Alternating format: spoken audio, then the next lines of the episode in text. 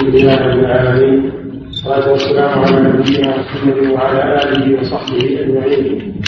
أما بعد قال رحمه الله تعالى باب المسجد على الكفين وعن ابي بن رضي الله عنه قال كنت مع النبي صلى الله عليه وسلم فتوضأ فأخرجوا لأنزع الخفين فقال دعهما فإني أدخلتهما طاهرتين فمسح عليهما متفق عليه متفق عليه.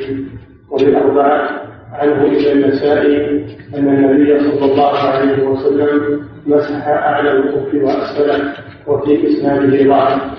وعن علي رضي الله عنه قال لو كان الدين بالرأي لكان لكان أسفل الكف أولى من مسح أعلاه وقد رأيت النبي صلى الله عليه وسلم يمسح على ظاهر كفيه يمسح على ظاهر كفيه أخرجه أبو داود والترمذي. نعم. وعن صفوان وعن صفوان بن عساد رضي الله عنه قال كان النبي صلى الله عليه وسلم أخرجه أبو داود وإسناده حسن. نعم. رجع أبو داود وإسناده حسن.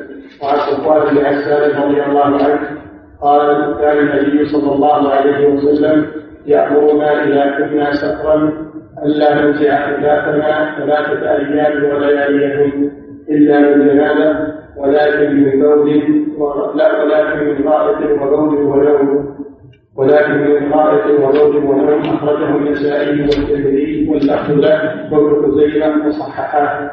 نعم. بسم الله الرحمن الرحيم. قال المصنف رحمه الله. بسم الله الرحمن الرحيم.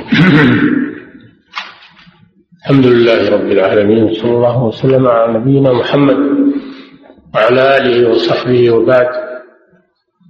قال المصنف رحمه الله باب المسح على الخفين. لما فرغ من باب الوضوء وكان من جملة الوضوء غسل الرجلين أردف ذلك بباب المسح على الخفين لأنه قد يكون على الرجلين ملبوس يشق نزعه. قد يكون على الرجلين ملبوس يشق نزعه. ففي هذه الحالة يمسح على هذا الحائل بدلا من غسل الرجلين فلذلك أردف المصنف باب المسح على الخفين بباب الوضوء ليبين أن الرجلين لهما حالتان.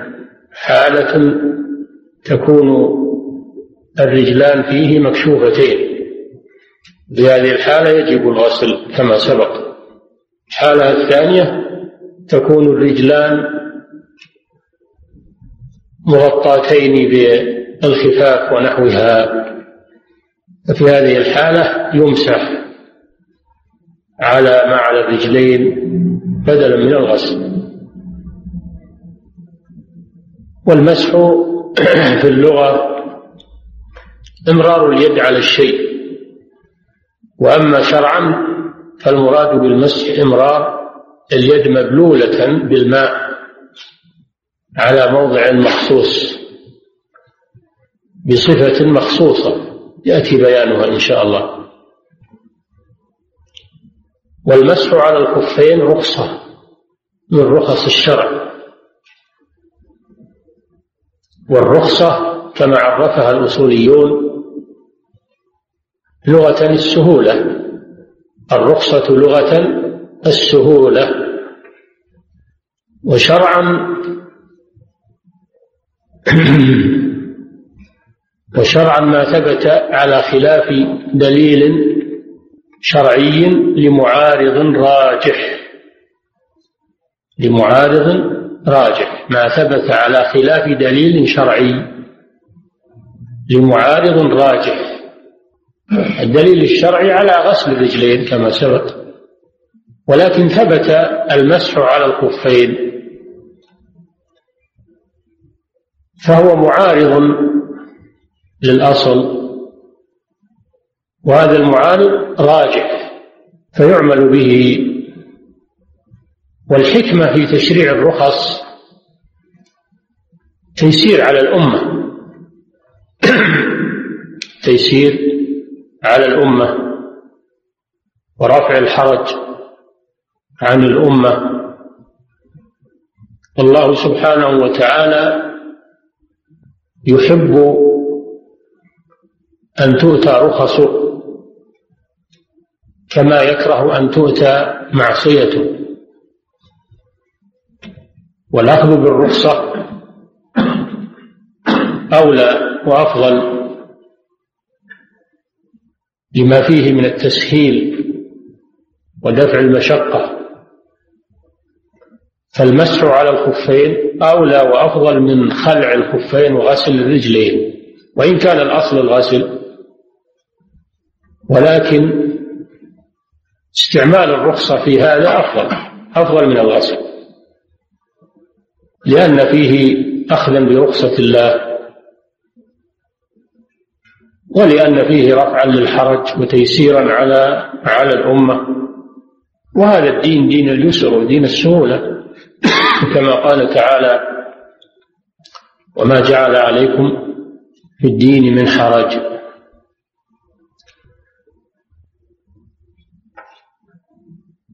والمسح على الخفين ثابت بالسنة المتواترة والإجماع.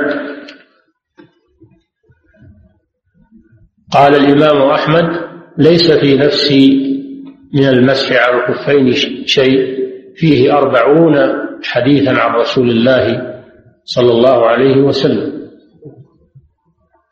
وقال الحسن البصري روى المسح على الخفين سبعون من أصحاب رسول الله صلى الله عليه وسلم.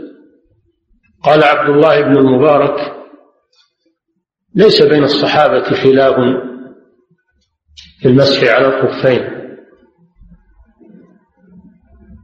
والأمة مجمعة أهل السنة والجماعة مجمعون على ذلك. لم يخالف فيه إلا المبتدعة من الشيعة والخوارج. وشبهتهم يقولون إن آية المائدة من آخر ما نزل وفيها غسل الرجلين. فيها غسل الرجلين. وهي من آخر ما نزل. فيكون الحكم قد تقرر بغسل الرجلين في آخر الأمر. ويعتبرون الأحاديث مع أنهم لا يحتجون بالأحاديث هم من طريقة أهل البدع أنهم لا يحتجون بالأحاديث لكن يجيبون عنها بأنها منسوخة بالآية. وإلا فهم معروفون أنهم لا يعملون بالسنة. لأنهم أهل فتنة وأهل ضلال والعياذ بالله وأهل شغب. والجواب عن هذا ولله الحمد سهل. أن نقول بل المسح على الخفين هو المتأخر. بدليل أن حديث المغيرة هذا كان في غزوة تبوك. وغزوة تبوك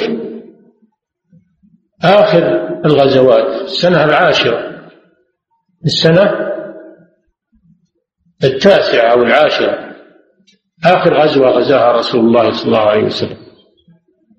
إذا فثبت العكس وهو أن حديث المسح على الخفين أو حديث المغيرة هذا كان في غزوة تبوك. أما نزول آية المائدة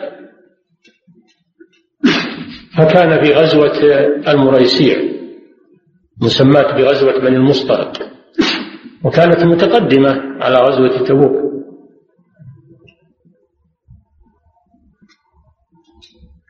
هذا جواب والجواب الثاني حتى لو ثبت أن آية المائدة وكذلك قبل الجواب الثاني مما يدل على أن المسح هو الأخير حديث جرير بن عبد الله البجلي رضي الله عنه فهو من رواة المسح على الخفين. وقد سئل وقيل له وقيل له أهذا بعد نزول المائدة؟ قال وهل أسلمت إلا بعد نزول المائدة؟ جرير بن عبد الله رضي الله عنه إنما أسلم بعد نزول سورة المائدة التي فيها آية الوضوء.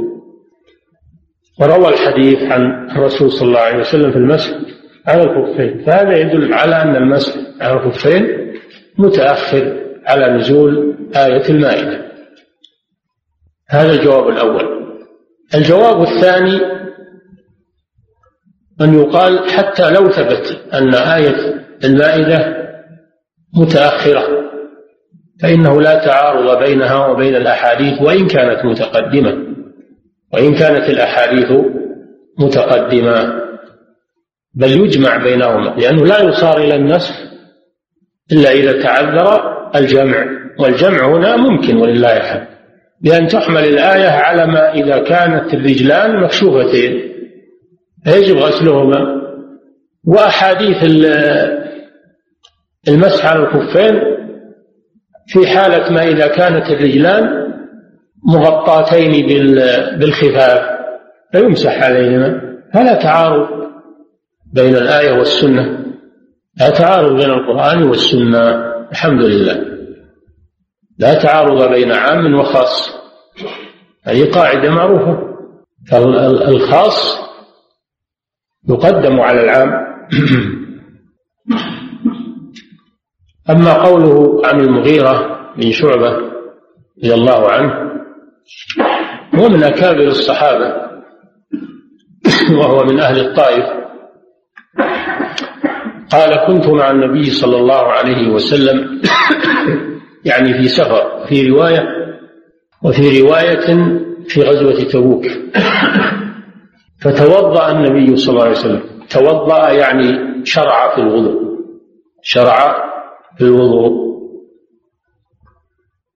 فأهويت لأنزع خفي. أهويت يعني مددت يدي. مددت يدي لأنزع خفيه. خدمة للرسول صلى الله عليه وسلم. تشرفا بخدمة الرسول صلى الله عليه وسلم. يقال أهويت أي مددت يدي إلى الشيء. أما إذا كنت واقفا ثم نزلت إلى أسفل يقال هويت بدون بدون همزة هويت. النازل من أعلى إلى أسفل يقال هوى. أما الذي يمد يده وهو قريب فإنه يقال أهوى إلى الشيء بيده. فمعنى قولها هويت يعني مددت يدي لينزع خفي الرسول صلى الله عليه وسلم من أجل أن يغسل رجليه بناء على ما كان متقررا من غسل الرجلين. فقال النبي صلى الله عليه وسلم دعهما. دعهما أمر من ودع معنى ترك. ودع الشيء تركه. ودعا ترك مبدوءا بالواو. فلما جاء الأمر قال دعهما. دع. تحذف فاؤه. تحذف فاؤه. وعد مثلا وودع ما كان واوي الفاء إذا جاء الأمر منه فإنه تحذف فاؤه. قال دعهما أي اتركهما ولا تنزعهما. ثم بين السبب والعلة في ذلك فقال فإني أدخلتهما يعني القدمين. أدخلتهما يعني القدمين طاهرتين. يعني لبست الخفين وأنا على وضوء على طهارة بالوضوء. فدل هذا الحديث على مسائل. المسألة الأولى فيه دليل على جواز المسح على الخفين. وقد تواترت الأحاديث في ذلك. المسألة الثانية فيه دليل على اشتراط أن يكون الملبوس على الرجل ساترا لجميع المفروض. ساترا لجميع المفروض. لأن لفظ الخف إنما يطلق على ما كان ساترا للرجل. فإن كان الخف نازلا عن الكعبين أو يظهر شيء من الرجل من ورائه إنه لا يمسح عليه. لأن الظاهر غير مغطى وما كان ظاهرا ففرضه الغسل إنما رخص في مسح الساتر. فيؤخذ من لفظ الخفين اشتراط أن يكون الملبوس على الرجل ضافيا ساترا لجميع محل الفارض المسألة الثالثة فيه دليل على مشروعية خدمة أهل العلم وأهل الفضل. خدمة أهل العلم وأهل الفضل لأن المغيرة أراد أن يخدم النبي صلى الله عليه وسلم. فخدمة الوالدين وخدمة العلماء وخدمة أهل الفضل وكبار السن هذا فيه فضل وفيه أجر. وفي هذا فضيلة للمغيرة بن شعبة رضي الله عنه. المسألة الرابعة فيه دليل على جواز المعاونة على الوضوء. تعين واحدا على وضوئه تقرب له ماء الوضوء تصب عليه الماء تساعده وما أشبه ذلك هذا مشروع فيه فضيلة قوله تعالى وتعاونوا على البر والتقوى ولا سيما إذا كان من تعينه محتاجا إلى إلى الإعانة أو كان من أهل الفضل. ففي إعانته توقير له. المسألة الخامسة. فيه دليل على قرن الحكم بعلته. فإن النبي صلى الله عليه وسلم لما قال دعهما علل ذلك بقوله فإني أدخلتهما طاهرتين. فإذا ذكر الحكم الشرعي فينبغي أن تذكر علته لأن هذا أثبت في ذهن السامع. وفيه زيادة علم وفقه. المسألة السادسة في الحديث دليل على اشتراط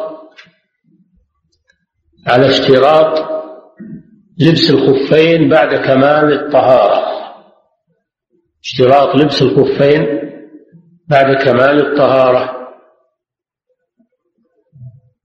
وأنه لو لب لو غسل رجلا ثم لبس الخف قبل أن يغسل الأخرى ثم لبس الأخرى فإنه لا يمسح. لأن الطهارة لأنه لبسهما قبل كمال الطهارة. النبي صلى الله عليه وسلم يقول أدخلتهما طاهرتين. والذي غسل رجلا وأدخلها لم يغسل الرجلين ولم تكن الرجلان طاهرتين حين اللبس بل كانت إحداهما لم تغسل بعد.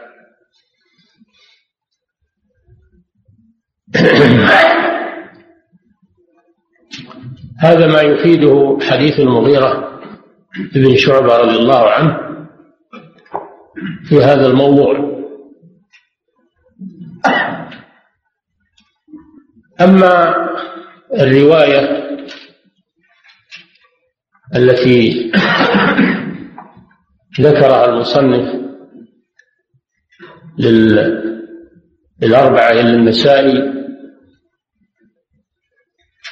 عن المغيرة أنه رأى النبي صلى الله عليه وسلم يمسح أسفل الخف وأعلاه.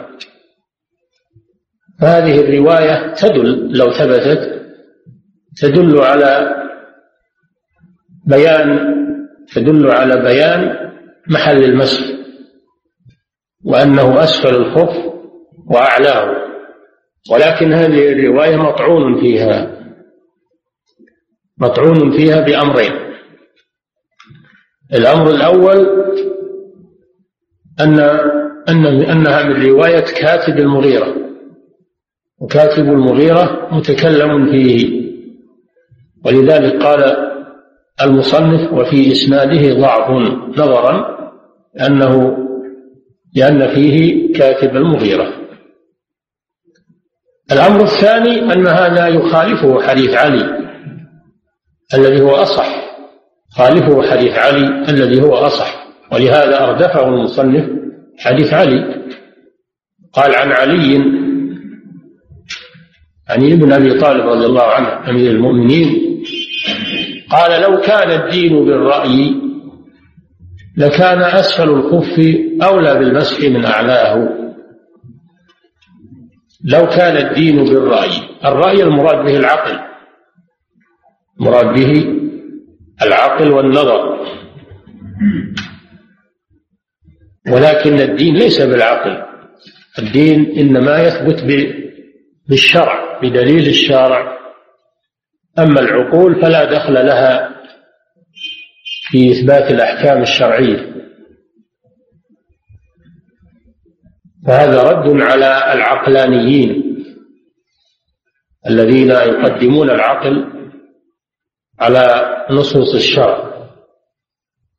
لو كان الدين بالرأي لكان أسفل الخف وهو مايل الأرض أولى بالمسح من أعلاه لأن ما يلي الأرض أولى لأنه يباشر الأرض ويباشر القارورات فهو أولى بالمسح من ناحية العقل ولكن الشرع جاء بخلاف ذلك. قال وقد رأيت النبي صلى الله عليه وسلم يمسح على ظاهر الخفين. إذا فالدين ليس بالعقل وإنما هو بالشرع. والله جل وعلا حكيم في تشريعه. بلا شك لا يشرع شيء إلا لحكمة. فهذا الحديث يبين محل المسح وهو أعلى الخف أعلى الخف دون جوانبه ودون أسفله. وذلك بأن يضع يديه مبلولتان بأن يضع يديه مبلولتين بالماء على رؤوس أصابع رجليه ثم يمرها إلى ساقيه مرة واحدة. صفة المسح هكذا. يضع يديه مبلولتين بالماء اليمنى على اليمنى واليسرى على اليسرى على رؤوس أصابع رجليه ثم يمرهما إلى إلى ساقيه مرة واحدة. هذه صفة المسح على ظاهر الخف. ويستفاد من حديث علي رضي الله عنه مسائل. المسألة الأولى أن الأحكام الشرعية إنما تثبت بأدلة الكتاب والسنة ولا دخل للأفكار والعقول فيها. وقد قال أمير المؤمنين عمر بن الخطاب رضي الله عنه يا أيها الناس اتهموا الرأي في الدين ولو رأيتني يوم أبي جندل. لو رأيتني يوم أبي جندل يعني يوم صلح الحديبية أن أرد أمر رسول الله صلى الله عليه وسلم وأجتهد ولا آل لأنه شق عليه صلح الحديبية لأنه ظن أن فيه غضاضة على المسلمين.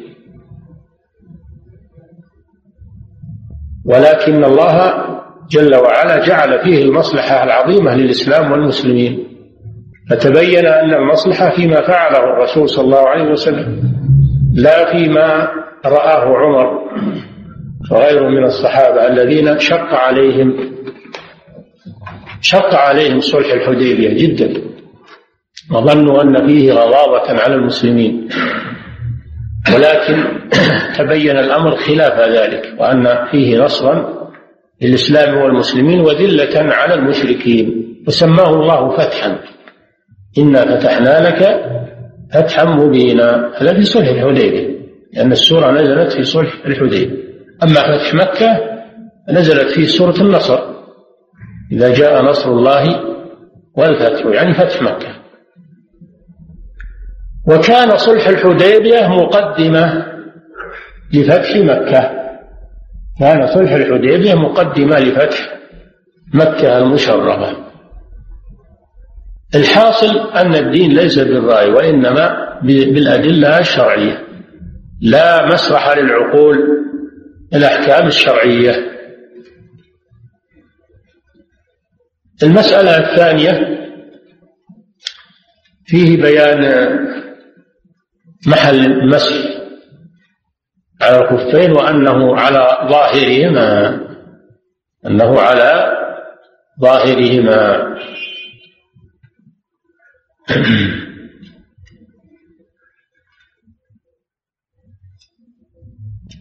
فهو مبين لحديث المغيرة لأن حديث المغيرة مجمل في هذا.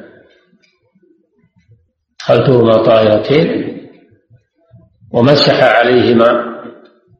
هذا مجمل. حديث علي بين هذا المجمل وبين محل المسح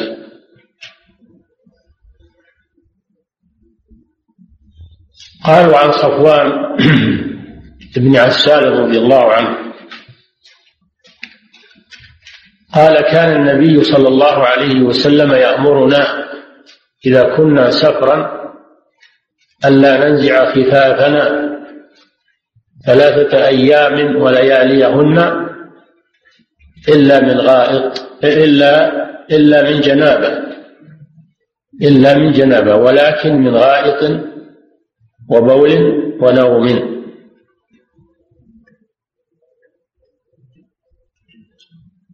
أخرجه النسائي والترمذي واللفظ له ابن خزيمة وصححه.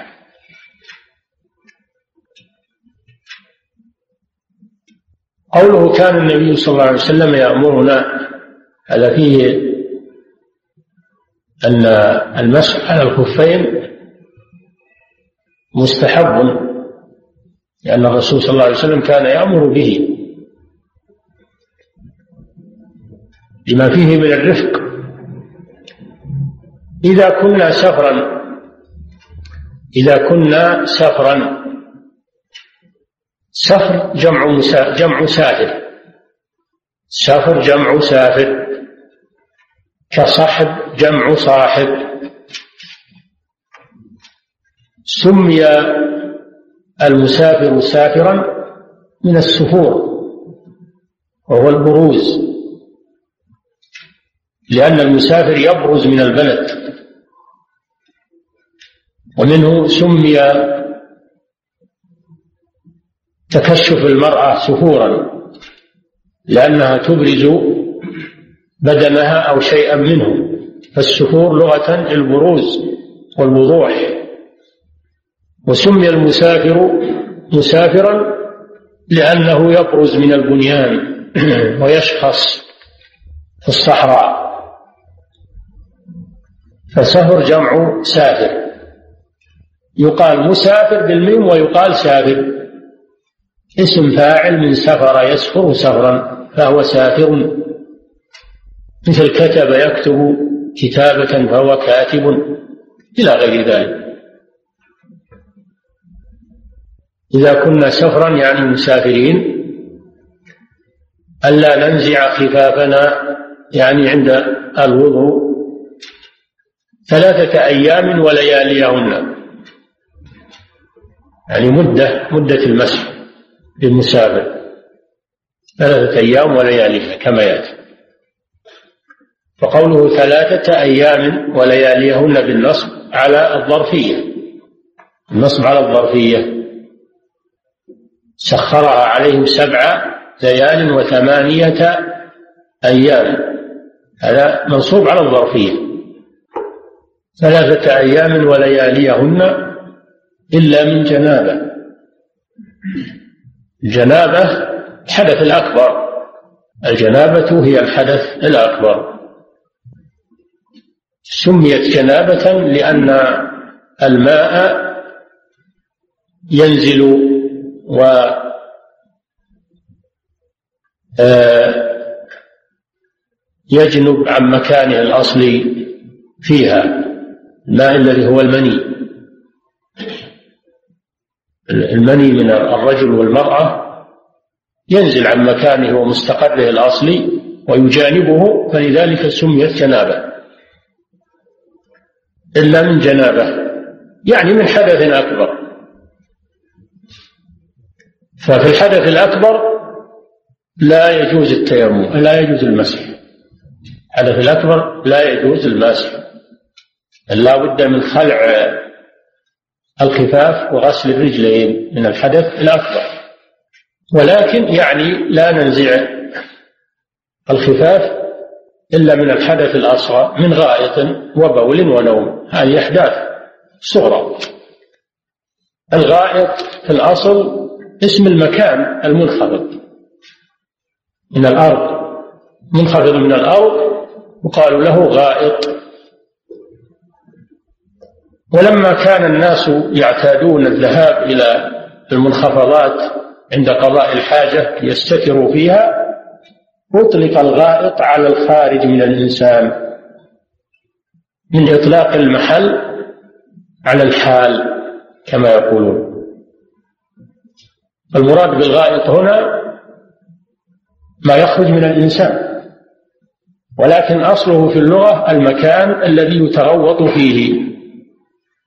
وتقضى فيه الحاجة. إلا من غائط. وبول البول معروف. ونوم النوم معروف. دل هذا الحديث على مسائل. المسألة الأولى مشروعية المسح للمسافرين. مسح على الخفاف للمسافرين. لأن النبي صلى الله عليه وسلم أمر بذلك. المسألة الثانية بيان المدة بالنسبة للمسافر. بيان المدة بالنسبة للمسافر وأنها ثلاثة أيام بلياليها ابتداء من المسحة الأولى بعد الحدث. فإذا لبس الخفين وانتقض وضوءه بعد اللبس. إذا لبس الخفين على طهارة كما سبق. وانتقض وضوءه بعد اللبس. ثم أراد أن يتوضأ فإنه يمسح. إذا مسح من هنا تبدأ المدة على الراجح. تبدأ المدة على الراجح. فهذا فيه بيان المدة بالنسبة للمسافر أما المقيم فإنه يمسح يوما وليلة كما يأتي.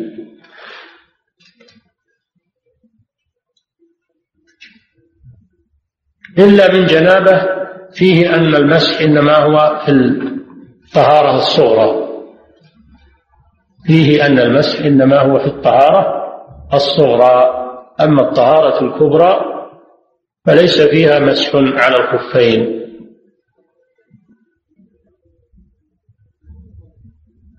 المسألة الرابعة. الحديث دليل على أن النوم ينقض الوضوء لأن النبي صلى الله عليه وسلم ذكره مع البول والغائط والبول والغائط ينقضان الوضوء بالإجماع. فدل على أن النوم ينقض الوضوء. إذا كان النوم مستغرقا أما النوم اليسير فسيأتي إن شاء الله الكلام فيه في نواقض الوضوء. هذا ما يدل عليه حديث صفوان بن عسار رضي الله عنه. الله تعالى أعلم وصلى الله وسلم على نبينا محمد وعلى آله وصحبه.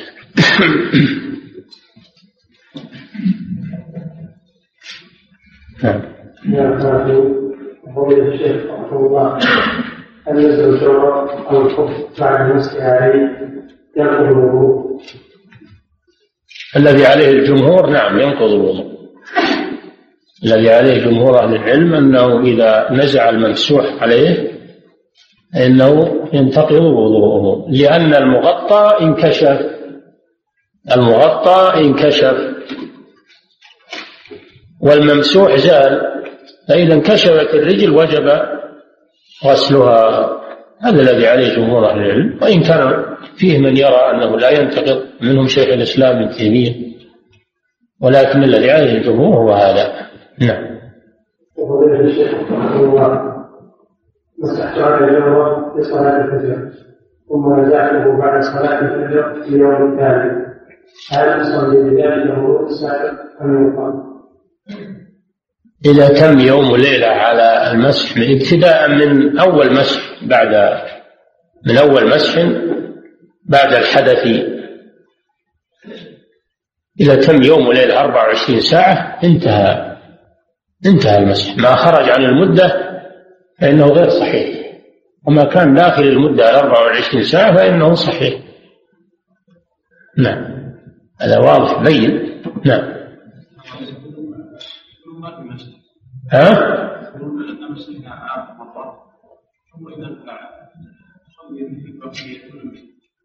كيف؟ يقولون انه باقي يصلي بها ليس من المسجد. يعني كان التوقيت للمسجد فقط يوم وليلة. أما الزيادة على يوم الليلة هي إذا كان قادرا وأن هذا هذا كلام هذا كلام. إذا تمت المدة انتهى المسح من نواقض الوضوء بالنسبة للابس الخفين تمام المدة. لأن الرسول صلى الله عليه وسلم حدد المدة. ما دام حدد المدة خلاص. ما لا كلام لأحد. نعم.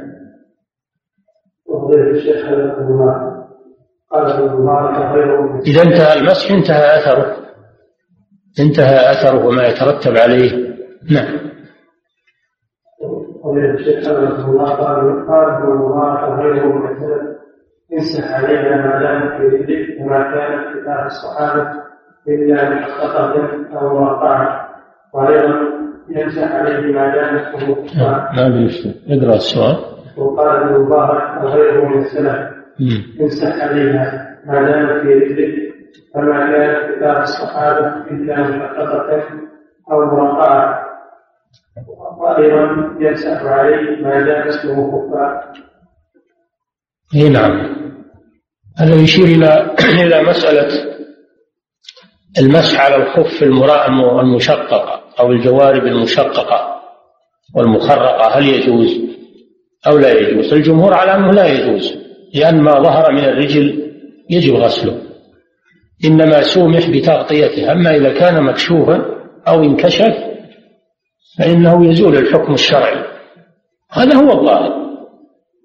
هذا هو الظاهر. أما احتمال أن خفاف الصحابة مخرقة أو مشققة هذا يحتاج إلى إثبات. مجرد الاحتمال لا يبنى عليه حكم شرعي. مجرد الاحتمال لا لا يبنى عليه حكم شرعي. إذا ورد أنهم مسحوا على الخفاف وهي مشققة أو مخرقة أخذنا بها أما ما دام يقولون يحتمل أنها مشققة أو مخرقة الاحتمال لا نبني عليه دليل ولا نبني عليه حكم. والأصل في الخف السلامة. الأصل في الخف السلامة. إذا أطلق الخف يراد به الخف السالم. أما إذا كان فيه خروق لا بد يقيد. يقال خف مشقق أو خف مخرق. لازم هذا. أصل الإطلاق على السلامة. إذا كان فيه عيب فإنه يقيد فيقال خف مسحوق أو مخروق أو ما أشبه ذلك فإذا ثبت بالدليل أن الصحابة مسحوا على الخفاف المخرقة أو المشققة فلا كلام لأحد أنت لو وصيت واحد يشري لك خفين وجاب لك خفاف مخرقة ولا مشققة هل تقبلها؟ ما تقبلها؟ يقول أنت موكلني. أنا ما وكلتك تشري لي معيب أنا موكلك تشري لي سليم. أنا قلت تشتري لي خفين. كيف تشتري لي مشققين ولا مخروقين؟ الوكالة ما تنطبق على هذا. هذا تصرف من الوكيل في غير ما وكل به. الأصل هو السلامة. حتى يثبت لنا أنهم مسحوا على الخفاف المخرقة أو المشققة.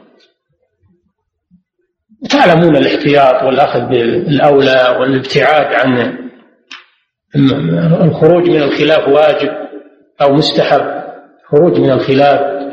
أن الإنسان لا يميل إلى الأقوال التي فيها نظر ويترك الأقوال الراجحة والأقوال المحتاطة لدينه وعبادته. لكن لو قدرنا أن أحدا حصلت له قضية مسح وصلى هذا ما نقول عيد الصلاة. لأنه بنى على قول من أقوال أهل العلم إذا كان عالما بهذا القول وبنى عليه وصلى نقول له عيد الصلاة. لكن قبل الصلاة نقول له لا. خذ الأحوط لدينك وابتعد عن محل الشكوك. من قال صلى الله عليه وسلم دع ما يريبك إلى ما لا يريبك. أما كوننا نشيع في الناس هذه الخلافيات وهذه الأقوال ويحصل لخبطة عند الناس ونزاع عند الطلاب أو عند الشباب هذا أمر غير محمود العاقبة غير محمود العاقبة العلماء لهم أقوال لكن لا تذاع كل الأقوال إلا عند الحاجة إليها وبقدر الضرورة. أما إشاعتها من غير حاجة ومن غير ضرورة فهذا يحدث النزاع بين الناس. العلماء كانوا يعرفون هذه الأقوال ومع هذا ما كانوا يشيعونها ولا يفتون فيها. كانوا يفتون بالأحوط ويفتون بالأوثق لدينهم. هذه الجادة الصحيحة. نعم. أما أن نكتب رسائل أو مؤلفات ونوزعها على الناس أو فتاوى ونوزعها على الناس في هذه الأقوال المرجوحة هذا يحدث لخبطة على الناس. نعم. وفضيلة الشيخ حفظه الله. نعم. هل يجوز المسح على الجوهر الخفيف الرقيق؟ وما هو الحد الشرعي في ذلك؟ الجورب سيأتي سيأتي الكلام عليه. المسح على الجوارب إذا كانت ساترة هذا إنما هو من مفردات الإمام أحمد. ذهب الإمام أحمد رحمه الله إلى جواز المسح على الجوارب الساترة أما بقية الأئمة الثلاثة أبو حنيفة ومالك والشافعي فلا يرون المسح على الجوارب لأن المسح إنما ورد المسح المعروف والمشهور إنما ورد على الخفين. نعم. يأتي الكلام في هذا إن شاء الله. فالمسح على الجوارب هذا من مفردات مذهب الإمام أحمد رحمه الله. وهو يبني على دليل صحيح ترجح لديه لكنه لم يترجح عند الآخرين. نعم. فضيلة الشيخ رحمه الله ما هو القول الصحيح في متى تبدأ مدة المسح مدة المسح على الكفين؟ قلنا الصحيح أنها تبدأ من من أول مسح بعد الحدث. من العلماء من من يقول تبدأ من الحدث بعد اللبس. وهذا الذي عليه المذهب كما في متن الزاد وغيره. من حدث بعد لبس يقول.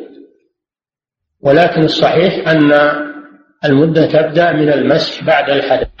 يشترط الشافعية للمسح على الجوهر أن يكون من الجلد ولا يرون المسح على الجوهر بالقماش نعم. هذا صحيح. مذهب الشافعية يشترطون أن يكون الخف الملبوس على الرجل من الجلد لأن الأصل في الخف عند العرب هكذا ما كان من الجلد.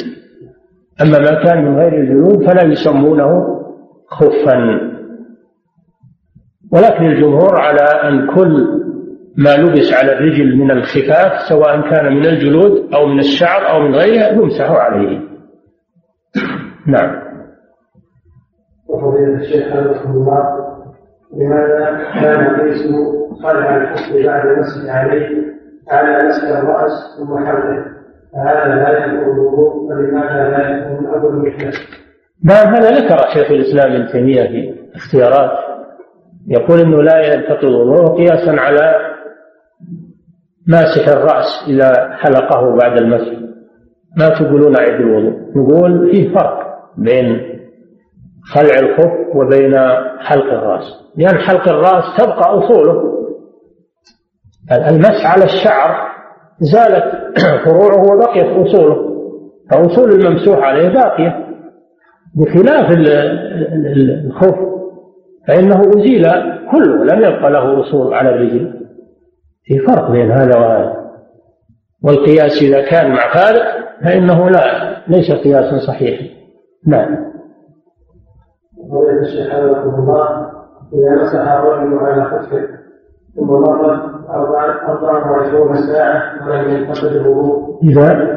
إذا مسح الرجل على خفه ثم مرت أربع وعشرون ساعة ولم ينتقد الوضوء ما بدأت المدة إذا مسح الإنسان وبقي على وضوءه يوم يلبس الخفين بقي على وضوءه 24 ساعة أو إن شاء الله أكثر ما بدأت المدة. ما تبدأ المدة إلا من المسح بعد اللبس. نعم. وفضيلة الشيخ حفظه الله هل عند المسح على يؤخذ ماء جديد أم يأتي ماء يديه من بلد لا يؤخذ ماء جديد. يؤخذ ماء جديد. ولا يكتفى بالبلل الباقي من مسح الرأس. لأن الرأس عضو مستقل والرجلان عضوان مستقلان. فيؤخذ لهما ماء جديد. يعني بلل جديد. نعم. وفضيلة الشيخ حفظه الله يشترط عند المسح بين أو الجوابين أن يمسح باليد اليمنى الرجل اليمنى واليد اليسرى الرجل اليسرى في نفس الوقت أو أنه يكون المسح بأي يد أو أي صفة هذه الصفة أنه يمسح الرجل اليمنى باليد اليمنى واليسرى باليد اليسرى ليست متعينة. إنما هي من باب الأسهل على الإنسان وإلا كيفما مسح أجزاءه ذلك. لو مسح الخفين بيد واحدة كفى. أو مسحهما بأي شيء فإنه يكفي. لأنه يصدق عليه أنه مسح. ولا تتعين اليد أو اليدان ما تتعين. ولكن يقولون أنه يضع اليمنى على اليمنى واليسرى على اليسرى من باب التيسير على المتوضئ. نعم.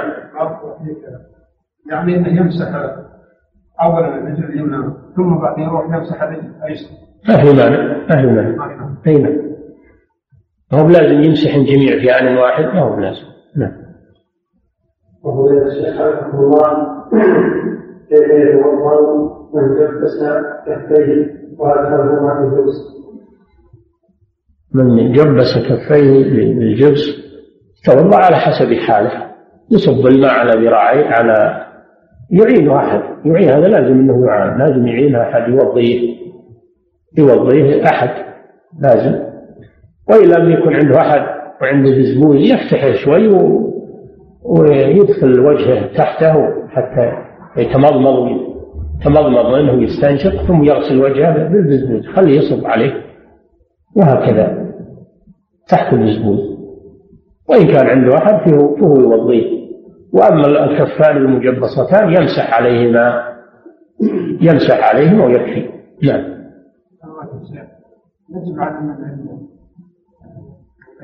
لا ما يجب عليه. لكنه من باب الإحسان. لا ما يجب عليه. من باب الإحسان فقط. يتيمم.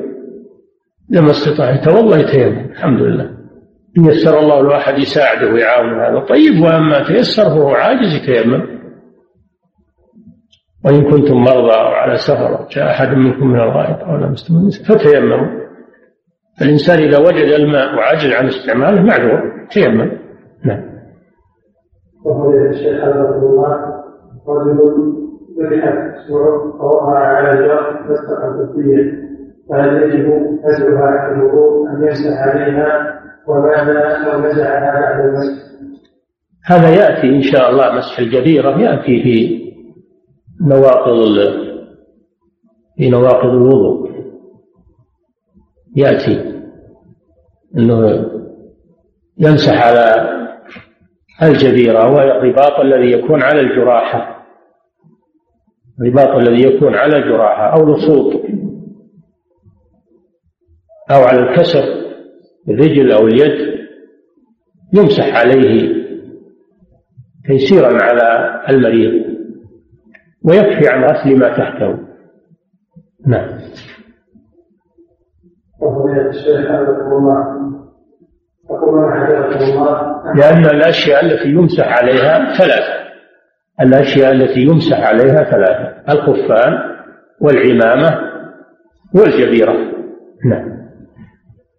يقول هذا الشيء ذكرت حفظكم الله أن الخف إذا رؤي ما وراءه فإنه لا يصح عليه أرجو أن توضحوا لنا الدليل فيجب لأنه يقال إن الرجل إذا حال دونها حائل ودون غسلها جاز نفسه وهذا ينطبق على الشراب المعروف وفي هذا توسعة على المسلمين فما رأيكم في هذا القول؟ غفر الله لكم.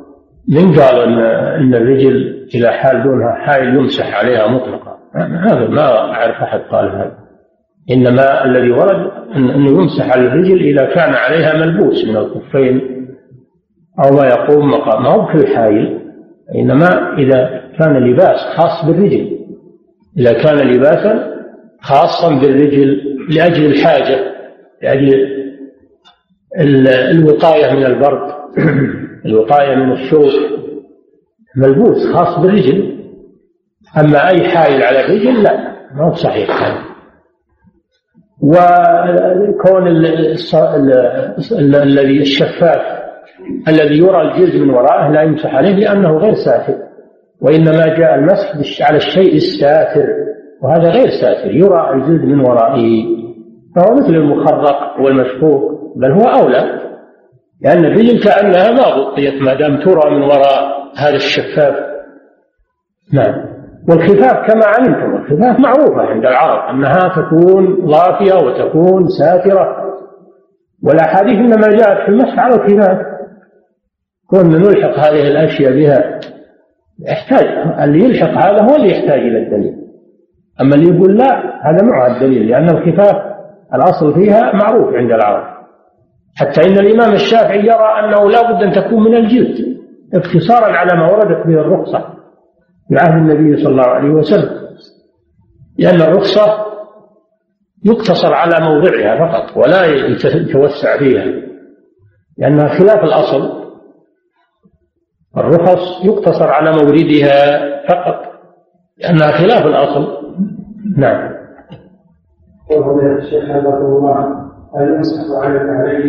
الأئمة الثلاثة كما تعلمون ما وافقوا الإمام أحمد على المسح على الجربين. أنه لا يطلق عليهما أنهما خفان المسألة ما فيها توسع. نعم. وفضيلة الشيخ حفظكم الله هل يمسح على النعلين وما كيفية ذلك لا يمسح على النعلين إلا إذا كان تحتهما جوارب. إذا كان تحت النعلين جوارب ساترة يمسح على النعلين ويمسح على الخفين القصيرين. يمسح عليهما بشرط أن يكون تحتهما جوارب ساترة. نعم. أما مجرد نعلين فلا يمسح عليهما نعم. يا شيخ الذي ورد من الرسول صلى الله عليه وسلم مسح على- الجوربين وعلى النعلين. على الجوربين وعلى النعلين. ها؟ حديث صفوان بن حسان لما قدم المؤلف أن السائل السن هل هذا يعني السائل بالكلمة على قدر من السائل والتلميذ ولا النسخة اللي عندي أنا ليس فيها الترمذي فيها أخرجه النسائي وابن خزيمة. مصححة لكن أنتم عندكم هذا. يحتاج إلى نعم مسألة التقديم والتأخير أمرها سهل نعم. نعم يا شيخ قراءة الجرح مع في آية المائدة ها؟